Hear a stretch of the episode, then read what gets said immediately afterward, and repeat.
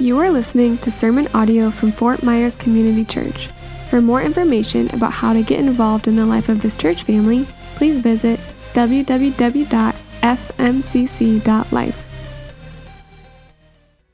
Well, good morning. How's everybody doing? All right, good. I'm glad that that got some response because I'm pretty energized this morning. Ready to get after it. Uh oh. That's think that's what I heard. Uh oh. Well, grab a Bible if you have one. Um, if you don't, there are some Bibles in the aisles or along the outsides. Um, we'd love you to hold the Word of God in your hand. Um, if you're visiting us, thanks for being here. Uh, we want to welcome you into our family. Um, I know that it's really difficult sometimes to find a church um, and a church family to worship with. So um, we don't take that lightly, and uh, we're so appreciative that you're here. we want you to feel welcome. So, we're going to be jumping in. We're in the middle of a series called Every One. And, and here's kind of the overarching objective of this series. I think that uh, as people who, um, one, would be confident enough to step foot inside of a church, two, that hopefully would profess that Jesus Christ is your Lord and Savior, we believe that God has given every single one of us a story, a story to share with the world around us. We've all been um, invited by God to be in relationship with Him, and then to share that relationship that we have with God with others, to have the joy that we have. Like we, we enjoy sharing things with people, right? We share what we enjoy, but we only enjoy the things that we experience. So I could tell you some facts about Italy, but I guarantee you my stories would have a lot more oomph and excitement if I actually went to Italy and experienced Italy for myself. And that's the same thing with, with the gospel of Jesus is that we share Jesus if we enjoy Jesus. But we can only enjoy Jesus if we experience him, if we have a relationship with him, if we know him, right? Just like I can share a bunch of facts about a sports player, right? The Olympics. Who's been watching the Olympics? Right? Yeah. So they've been fun to watch, and I can share some stats about some of the sports teams, but there's nothing like knowing the people on the team personally, intimately, in real life, as opposed to just on the TV. Same thing with the gospel, same thing with Jesus, same thing with the Bible. We want to share the good news of Jesus because we've experienced him and we know him. And so the objective of this series is to see our story in light of the gospel, in light of what Jesus has done. Jesus lived a life that you and I couldn't live perfect, holy, blameless. And then he was murdered because people thought he was blaspheming. They thought he was a threat to the kingdoms that were being built on earth. But three days later, what we believe is that he rose again. Now, we can look at the secular world and say that they too would believe that Jesus existed. The secular world would say that. History would say that. There is a person, a man named Jesus, that walked the earth, that did incredible things that nobody can explain. In fact, Google, if you Google most influential person or leader of all time, Jesus would be at the top of the list. So he was a real person. But do you believe that he died a death for you, for me? And that he didn't stay dead, but he actually rose again and had life in his lungs and in his bodies, body, and then invited you to believe in him as your Lord and your Savior. Savior meaning forgiveness for your sins, but Lord meaning the ruler, the king of your life. So to see my story in light of the gospel, to understand that my story matters, I think often we belittle our story. Often we think that our story may be insignificant or it doesn't really matter or it can't relate to the people around us. But to see that every single story matters, every story in the Bible about every single person in the Bible, it points to Jesus. Think about that. Every story that you read, front to back, points to Jesus. And so does your story. It points to Jesus. And the last thing is that my story is a part of God's mission to seek and save the lost. So there's a theme verse that we have. It's 1 Peter 2 9.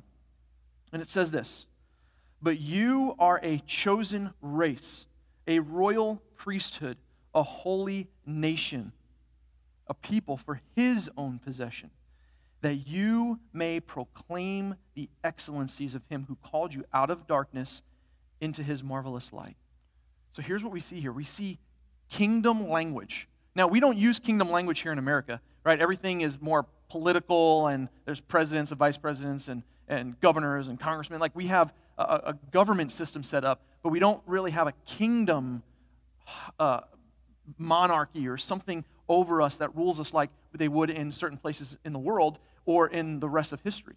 But this kingdom language is super important because we don't think in kingdom terms. So, what makes a king? Money, territory, powerful army, how many subjects they rule. I mean, I don't think that you'd be uh, a killer, awesome, world famous king if you had like three people that were in your kingdom, right? How many people follow you and listen to you? Success in battle, right? Some of the greatest kings of all time were known for being uh, war heroes, right? They had this m- amazing success in battle. And then for some, it was just this inheritance, right? We look throughout history and we see that, that if you were born into the royal family, you were born a prince or a princess, and then you took over as king or queen because you inherited it. Here's the reality every single king that we know in history, from the least to the greatest, has died. They're all dead. And if they're living today, they're going to die one day. That's the reality. Every king loses a battle at some point. Every king will make a bad decision. Not Jesus. Not the king that you and I profess faith in. So, why I talk about kingdoms? Because we're all in the process of building a kingdom. That's what we're doing. We're all in the process of building a kingdom. The problem is, is that in that kingdom that we're building, for the most part, I think we want to be on the throne. Maybe I'll just speak for my own life. I think often, if I look at my life, if I look at the course of how I live, for the most part, the kingdom that I spend the most time, effort, energy, money on is my own. And that's why Adam and Eve decided to choose disobedience, a piece of fruit, over what God had given them. Because they thought there was a chance to have their own kingdom, to be the one sitting on the throne. I know it's one of my biggest wrestles, right? Is this wrestle where I want to be my own king. And, and if you disagree with that, well, let's do a little test, litmus test. Here we go. When you speak, do you desire people to listen? At work? And if you have a job where you're, uh, you know, telling people around you, hey, I need you to do this, right? Get this done, right? And nobody listens to you? How does that make you feel? Moms? Dads? Right? How many times like do you have to tell, hey, can you go clean your room? Yeah, sure. And then they go. Well, first off, they don't say, yeah, sure. Um, but after like the 20th time, they'll say, okay, fine. right? And then they go, about 20 minutes later, you just happen to be passing their room. Does like the blood start to boil? Right? Do you get that pain right here? Just me? Right? Where you're like, what were you doing for the past 20 minutes? Right? Oh, I forgot. Do you desire people to listen to you? Um, what about you kids? Kids, if you're in the room, do you desire your parents to listen to you? Right? My, uh, my three year old, what she started doing, um, we have a chaotic home for the most part. We have four little kids, um, and there's a lot of noise in our house. And so sometimes you just kind of tune out the daddy, daddy, daddy, daddy, daddy. Um, so my three year old started saying, Look at my eyes. Like, so she'd be like, Daddy, Dad, Dad, Dad, Dad, look at my eyes. Right? So that way I, she knows I'm listening, right? Because we teach them that they, they listen also with their eyes, not just their ears.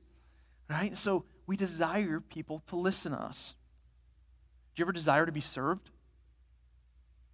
You're like, no, not really. Well, you ever go to a restaurant and get the wrong order? Do you ever, you know, start to like, does that ruin your night? You got to send it back, or you're like, oh, seriously? I told her no onions, and there's onions, right? Um, you desire nice things? Who in the last, I don't know, say year, has spent over $5 on a cup of coffee? Let me rephrase a latte. Anybody ever buy a pair of shoes that's over 50 bucks? How many of us have a smartphone in our pocket? Just walking around with a thousand bucks right there. I have no money. I've got an iPhone. You know, the average income in the world is about $10,000 a person across the 7 billion people. If you averaged out, and that's with the really, really wealthy, also to those that only make a dollar a day. But the average is about $10,000. So some of us in the morning will get up and start seven years worth of income for most people. Just sitting it and go from point A to point B. Now, I'm not trying to make us feel bad about anything. But what I want us to understand is that we are kingdom builders. And we build our own kingdom. And we focus on our own kingdom. But there, there's this story that we see in Scripture about a man named John. Most know him as John the Baptist. And his story was very polar different to the American narrative. His story was a story that focused on somebody else, not himself. Why? Because we we live in a selfie world. You know what a selfie is? Right? For some of you that may not know, it's when you take your camera and you point it at yourself. Right? There's a lot of people in our culture that will go to some of the most beautiful places in the world and they won't take pictures of the things that they're looking at, but they'll put their self in the frame. That's how we live our lives in a selfie world where everything revolves around us and our face has to be in everything. Here's what the Bible says about that James, Jesus' half brother, says, Life is but a vapor. Matthew, one of the disciples of Jesus, says, All of the treasure that you accumulate, moth and rust will destroy it. Paul in 2 Corinthians 4:16 says our bodies are wasting away. Anybody feel that? Right? When, when, when you're in your 20s, 20 year old table, you have all these old people telling you, right? They say, oh, when you get older, one day your body's going to hurt. This is going to hurt, right? And then you're like, okay, okay, okay, okay. And then you start getting older. And then things start hurting. And then you're all looking at me. Some of you are looking at me and you're like, you don't even know. But that's, but what does Paul say? That our bodies are wasting away. None of us are promised tomorrow. Yesterday, uh, we got to spend some time with, with one of Lauren's uncles who is diagnosed with stage 4 cancer. One of the most heartbreaking things is to hear how he's just living another day, just waiting for the day that he doesn't wake up. They, they told him 16 months. He's, I think, at like 20 months now. And you just hear his, his heartbreak. But also at the same time, he's just living to, to soak it all in. And how often do we not live in light of the fact that we're not promised tomorrow? That we just think that another day is going to happen, another day is going to come. So we take for granted relationships and people. We take for granted the blessings that the Lord has given us, and we focus totally on the bad circumstances and the bad things that are happening to us. Why? Because we're kingdom builders of ourselves. But here's John's story. If you have a Bible, John 1. It's about a little past halfway, one of the four Gospels.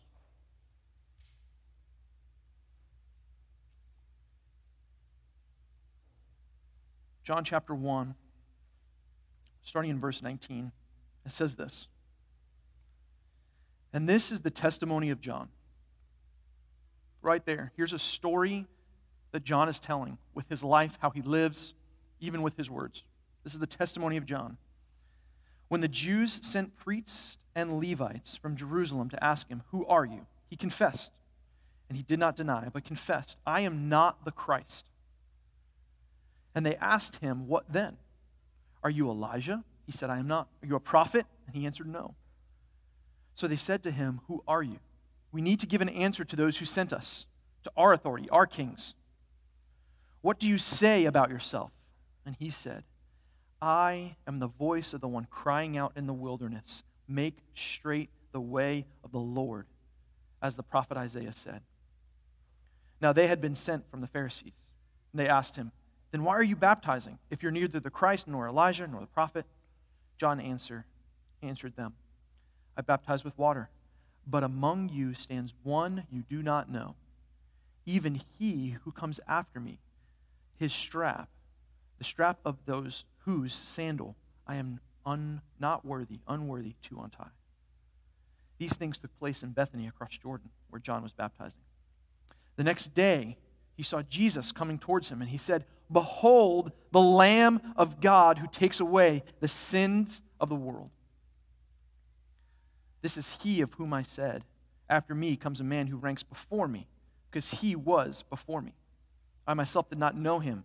Before this purpose, I came baptizing with water, that he may be revealed to Israel. And John bore witness. I saw the Spirit descend from heaven like a dove, and it remained on him.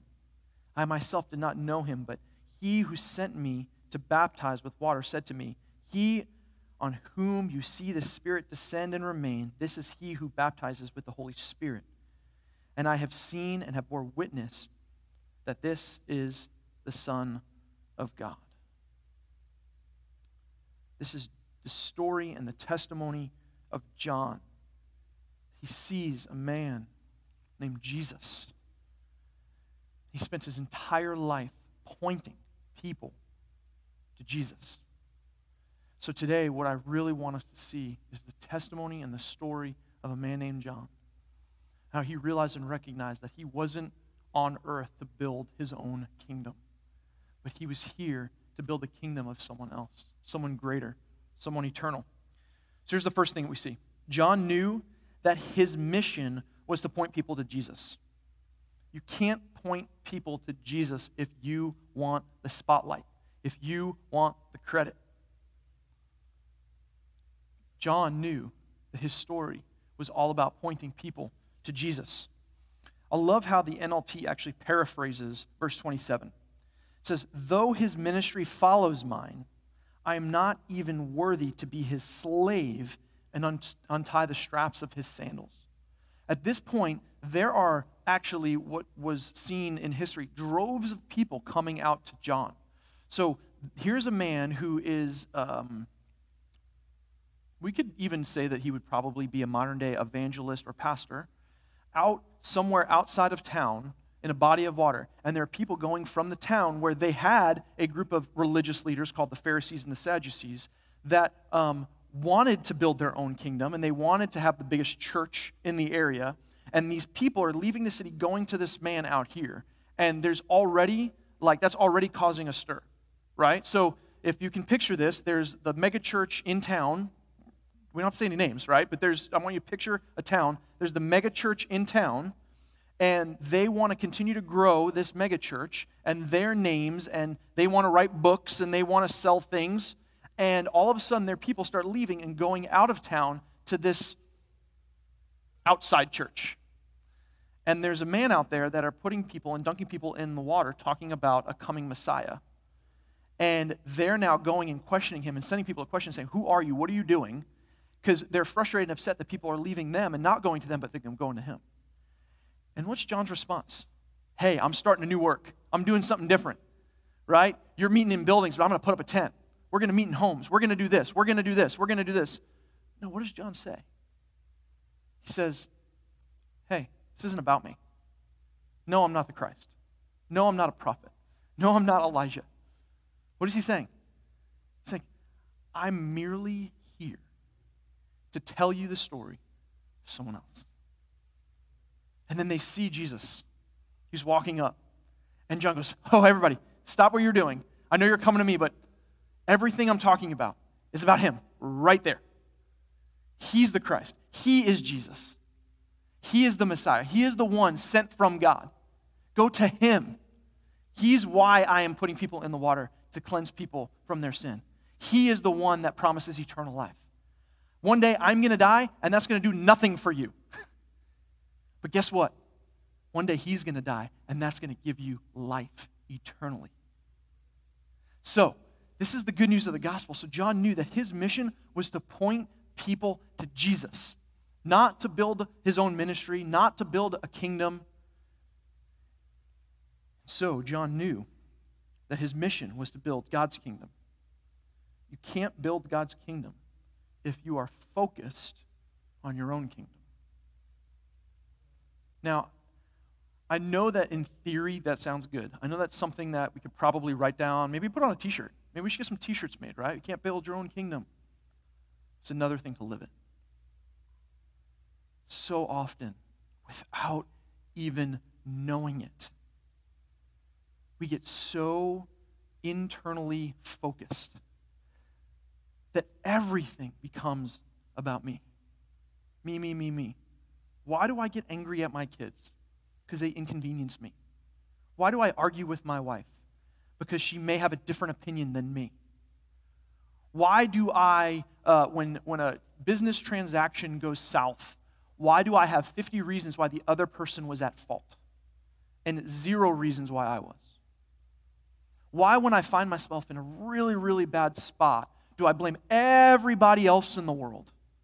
Right? Well, it's because this person did this and this person did this, and well, my mom, and then you don't know my dad growing up. Now, granted, some of us have experienced some really horrific things, and I don't want to belittle that. I don't want to belittle the fact that, that there has been abuse and hurt and pain. I don't want to belittle the fact that some of you have been in really difficult marriages. I don't want to belittle the fact that some of you have really different childhood, really difficult childhoods. I don't want to belittle that.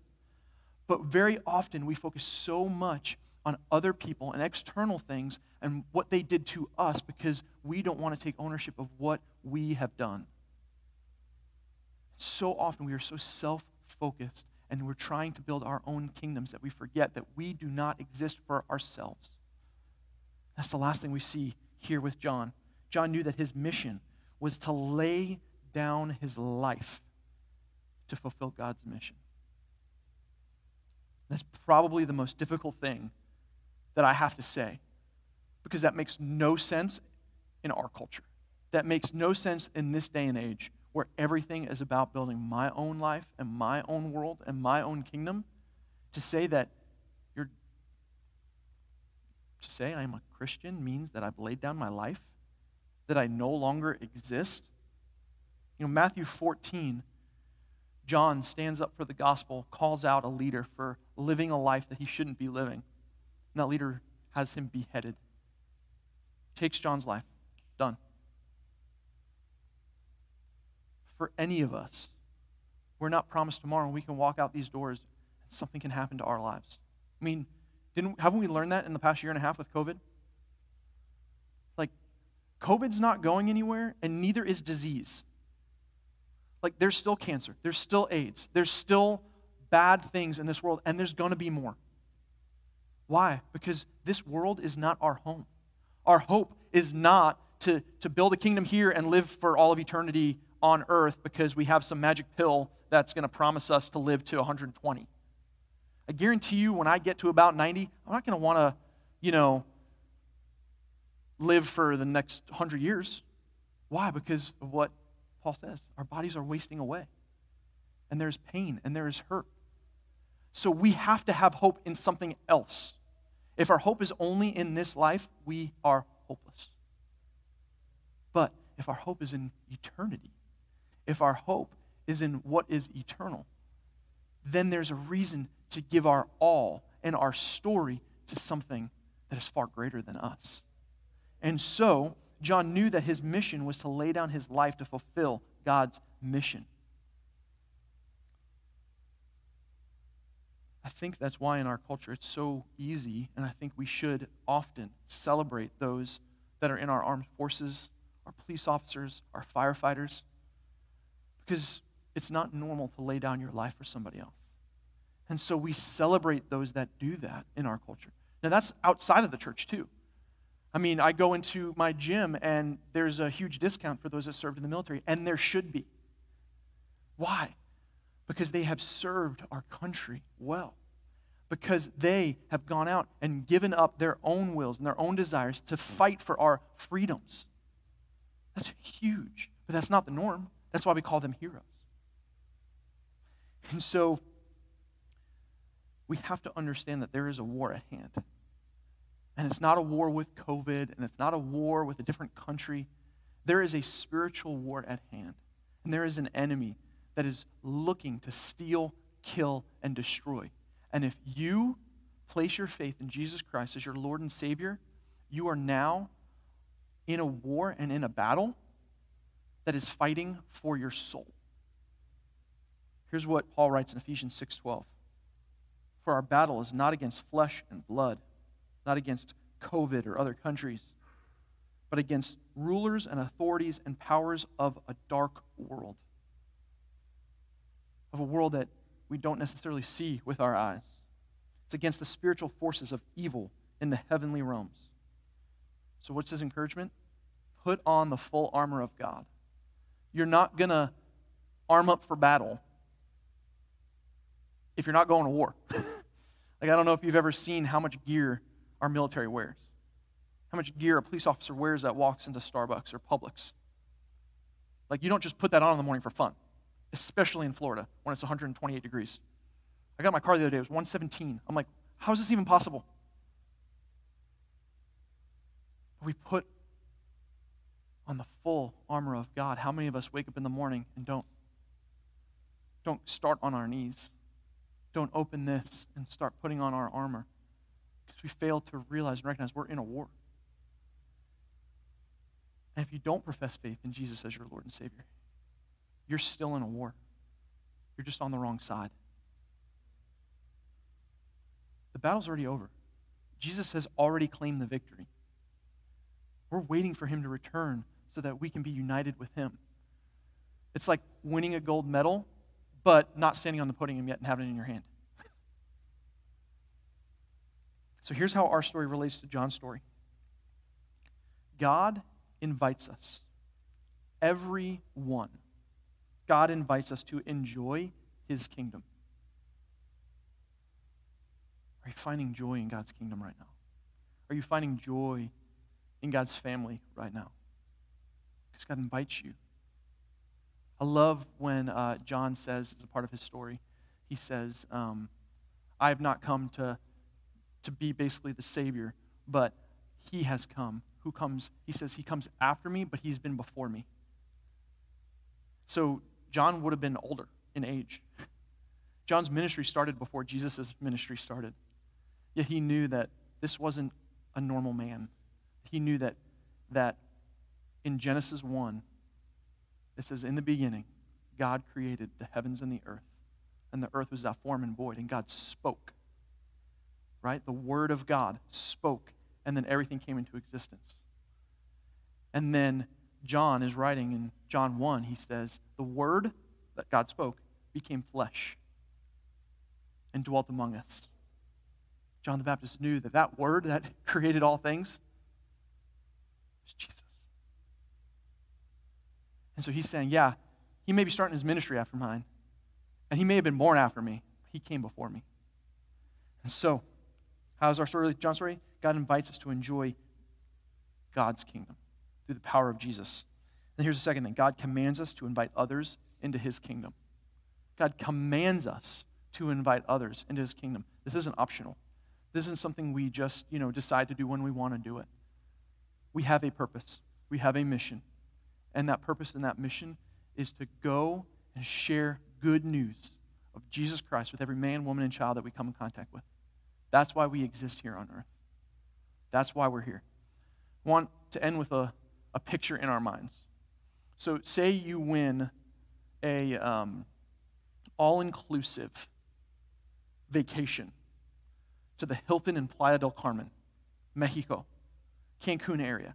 I've been there. It is gorgeous there is this amazing hotel, and you walk in the front doors, and you get uh, this wristband, and this wristband is like your, your ticket in, right? You get this wristband, and then you have full reign of this whole place. All you can eat, everything. I mean, there is uh, just all these. I mean, it's amazing. You can go get a latte, which seems for free. I know you paid for it, but seems for free, right? You just walk up and get a latte. Do it five times a day if you want, right? It's not five bucks, five dollars, right? But but imagine you win this, right? So it's been given to you. You get this wristband, you win this all inclusive trip. So my wife and I, we go and we, we're in there, and the owner of this Hilton comes over to us with this bundle of wristbands and hands them to us and says, There's a beach right at the forefront. It's a public beach, and there's a bunch of people there that don't have those wristbands. Now, at this specific hotel, um, you can go out to this beach, and it's a gorgeous beach, beach, but it's also a public beach. And so there's people that have wristbands and people that don't have wristbands. You can't get back into the hotel without your wristband, right? They check. And so he hands you this bundle, and you, he says, Go out there and just give them to whoever wants them. Go out there and give them away and invite them to come and enjoy everything that this all inclusive resort has to offer. And so you go. You go out there and you start handing them out. Now, can you force people to go in? Can you force people to believe that this is really a real wristband that they can get in with? No. right? You hand it to them, you tell them how awesome it is, you give them the wristband, and then there's a response. Now, for those that do come in, do you then go back into the hotel and walk around like you own the place? And as people are like, hey, you know, like, yeah, you know, you're welcome. You're welcome. Yeah, I did that. It's all about me, right? Right? I was the one who passed out these wristbands and you're all here because of me. Do you do that? Or do you point to the one who gave you the bundle and ha- let you hand them out? See, too often in this world, I know it's a silly analogy, but too often I think we put so much weight and pressure and thought on our role in the process. We are called to give away something that we have been given. And that thing that we have been given is not because you've deserved it, not because you earned it, and not because you paid for it. God, in His infinite mercy and grace, gave you something called salvation. And He brought you from death to life. He said, You are now a child of God, and you have been invited into the kingdom of God, which is an all inclusive uh, pass to eternity, if you will, where you can experience all the goodness and the pleasure of God Himself. Don't, don't worry about all the stuff. That's, that's when we get to heaven, we're not going to be focused on streets of gold. We're not going to be looking around going, man, cool streets. No, the thing that we walk on and that potentially spit out our gum on is going to be the thing that lines the roads, the thing that we value most in this world. It's going to be insignificant. We're not going to be focused on the streets of gold. We're going to be focused on the one who is sitting on the throne. And so we have been given salvation by God, called and invited and adopted in relationship with Him. And God says, Go. Go out into all the world for those that are walking around that don't know that they are living in darkness and tell them the good news of Jesus. Tell them that I have come to seek and save the lost. And it doesn't matter their story, and it doesn't matter their background, and it doesn't matter what they have done or have not done. That I have invited them to know me and love me and enjoy me and invite them. The question is if you've been given that opportunity, if you have been given salvation, what are you doing with it? Are you coming to church every other Sunday and sitting down and listening to some good worship music and dropping a little bit maybe in the offering so that God, okay, God, you know, here, I've checked my box. And then walking out like you don't even know? Like you haven't experienced the goodness and the fullness of God? Or are you running out of these doors? Going, everyone, listen, I have what is going to give you life. Here it is. Believers, Christians, I know that there's a separation of church and state. I know that we're fearful of what, you know, our job and our workplace are going to say. You have been given a story. You have been given life. And there are people in your lives that are dead and they need Jesus. Don't let the world dictate who you share and don't share it with. Go, therefore, and make disciples. John was okay with saying, you know what? Whether I live or die, that doesn't matter. Paul, Peter, James, Andrew, all lost their lives. Why? Because they had a story to tell. And they knew that they had this wristband that they just had to get out into people's hands. Go, go, go, go, go, go. As many people as possible. And you've been invited to do the same. And so I know that for some of us who've been in church our whole lives, we're fearful of doing that. And I'm not saying it's easy.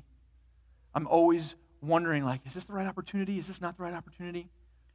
Here's what I'd encourage you to do start praying. That's a great place to start. Start praying that the Lord would, one, help you understand your story, and then two, give you confidence to share your story. And then three, that He would begin to place people in your heart and your mind to give you opportunities to share that good news. When you pray, Bible says, ask, seek, and knock. God will give. That's not prosperity gospel. That is the gospel. So you pray, Lord, give me opportunities today to share your good news. And then go, therefore, and make disciples and share good news with every man, woman, child you come in contact with. That's what we've been invited to do. If you're here today and you've never experienced the joy and the goodness of what it means to be in relationship with Jesus, I just want to invite you to experience that. I want you to know that God loves you and He wants a relationship with you. And there's nothing bad you could have ever have done to make God love you any less. There's nothing good you can do to make him love you more. You are loved all the same. God wants you. It doesn't matter what you bring to the table, he wants you. And so if you have any more questions about that, come, talk to me. Talk to Ben. Talk to any of our leaders. Um, we'd love to share that good news more with you. Can I pray for us? Let's pray. Jesus, we love you. Thank you so much for this word. We thank you for the testimony of John. I know even as I read this, Lord, I um, have the thought and the feeling that I could never live up to this. And in and of, of myself, I know, God, I can't. But through the power of your Holy Spirit, which you promise to give to every single person that professes faith in you as their Lord and Savior, that your Holy Spirit will give us the power to go. And each one of us has people around us, a circle of influence that, that you have given us, that you have placed specific people in our lives, whether they are family, friends, neighbors, coworkers, uh, schoolmates, teachers, that you have given us influence with. And so, God, I pray that through the power of your Holy Spirit, that you would ignite in us a passion, a desire, a willingness to go and share your story, to point people to you. Not to build our own kingdom, not to build the kingdom of FMCC, but to build your kingdom. God, we live in a world that is so hopeless. We live in a broken world, God, where people are sick hurting and broken and poor, depressed, anxious. And God, no matter where we come into this place today, we are fully loved by you. So, God, right now I pray that we wouldn't be anxious about now having to go share your good news, but we would actually start by enjoying you more that we would start by knowing you more because we can't share what we do not know. And so, God, I pray that you would give us a passion and desire to know you more so that we can share your good news with every man, woman, and child that we come in contact with. God, we love you. We lift this up in your name. Amen.